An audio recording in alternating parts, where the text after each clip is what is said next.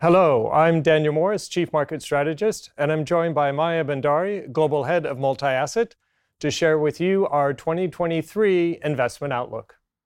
The global economy seems on an inevitable march towards recession. The causes are well known central banks aggressively raising policy rates to reduce inflation, an energy shock in Europe, and zero COVID policies and a shaky property market in China. Much of Europe is already in recession, and we expect one to begin in the US in the second half of 2023. China's growth will likely not turn negative, but it will be below historic levels. One can easily think of ways in which the situation could yet worsen. A breakdown in a key financial market due to the rapid rise in interest rates, a cold winter and blackouts in Europe, or a flare up in geopolitical tensions. The key variable is inflation. If it slows, central banks will be able to take their foot off the monetary policy brake and risk assets will likely recover.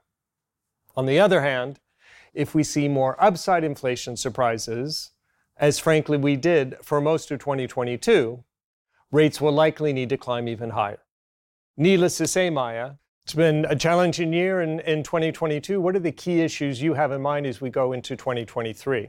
Well, Dan, there are usually uh, just a handful of key judgments upon which one's investment views ultimately rest. And uh, today, I would say there are probably three particular questions that matter uh, enormously uh, for return prospects in, in 2023. The first is when, uh, when will the US Federal Reserve and other major central banks uh, pause or, or, or pivot in, in their hiking of interest rates? Uh, the second key question is how deep uh, will the growth and earnings correction ultimately be? And the third, and, frankly the biggest unknown, is how great will the geopolitical disruption be uh, from China, Russia, the US, and, and Europe uh, in 2023? Let's start with the outlook for rates.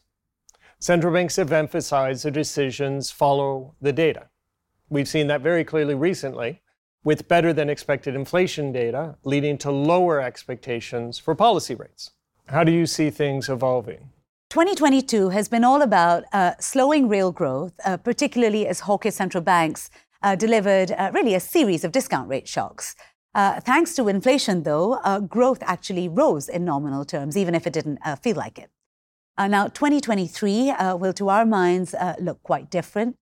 Uh, we will very likely see slowing uh, nominal growth with both lower real growth and uh, lower inflation.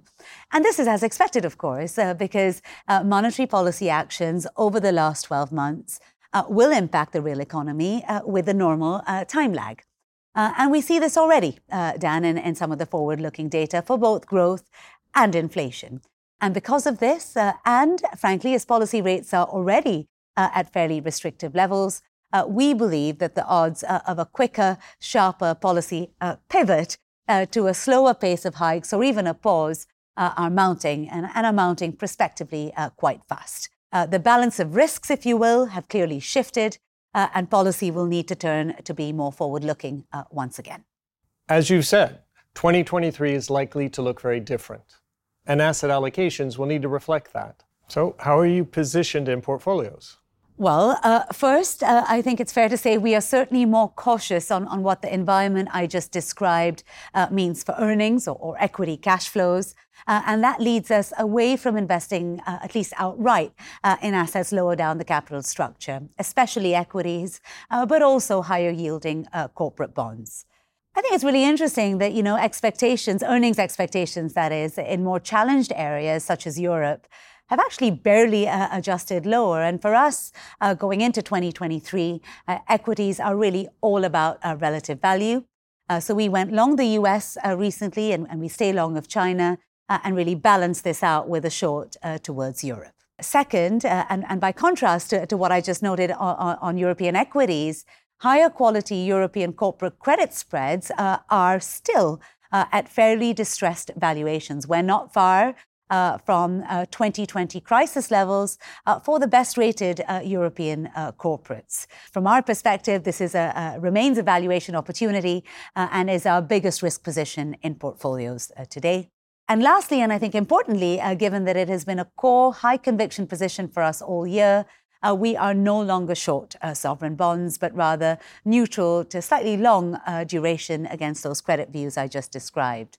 Uh, risk reward uh, from being cautious on sovereign bonds just makes a whole lot less sense to us uh, at current valuations 3.8 to 4%, for example, on the US 10 year. When we were at 175 to 2%, we were deepening our shorts. Uh, risk reward at these levels is just a whole lot less clear. And lastly, geopolitics. We all appreciate it is unpredictable by nature, but certainly cannot be ignored. How do you manage those threats at the same time you need to take risk? Well, uh, geopolitical risks uh, pepper the investment horizon, and I think is something we will all have to monitor uh, closely in 2023. Uh, you know, the evolution uh, of the Ukraine war and the energy crisis, uh, China's approach to Taiwan and, and, the reopening of its economy, trade wars and, and, the impact on supply chains, each of these developments could, and indeed already has, uh, altered uh, the path of both cash flows uh, and discount rates. And these are the two things uh, that ultimately determine the returns we can achieve uh, across asset classes. I would say risks here are, are, are frankly likely to remain elevated uh, throughout the investment horizon of 2023. Thank you very much, Maya. My pleasure. That's all from us for this year's Investment Outlook. We live in an age of transformation, and we hope you will join us on the journey to find the opportunities that provides.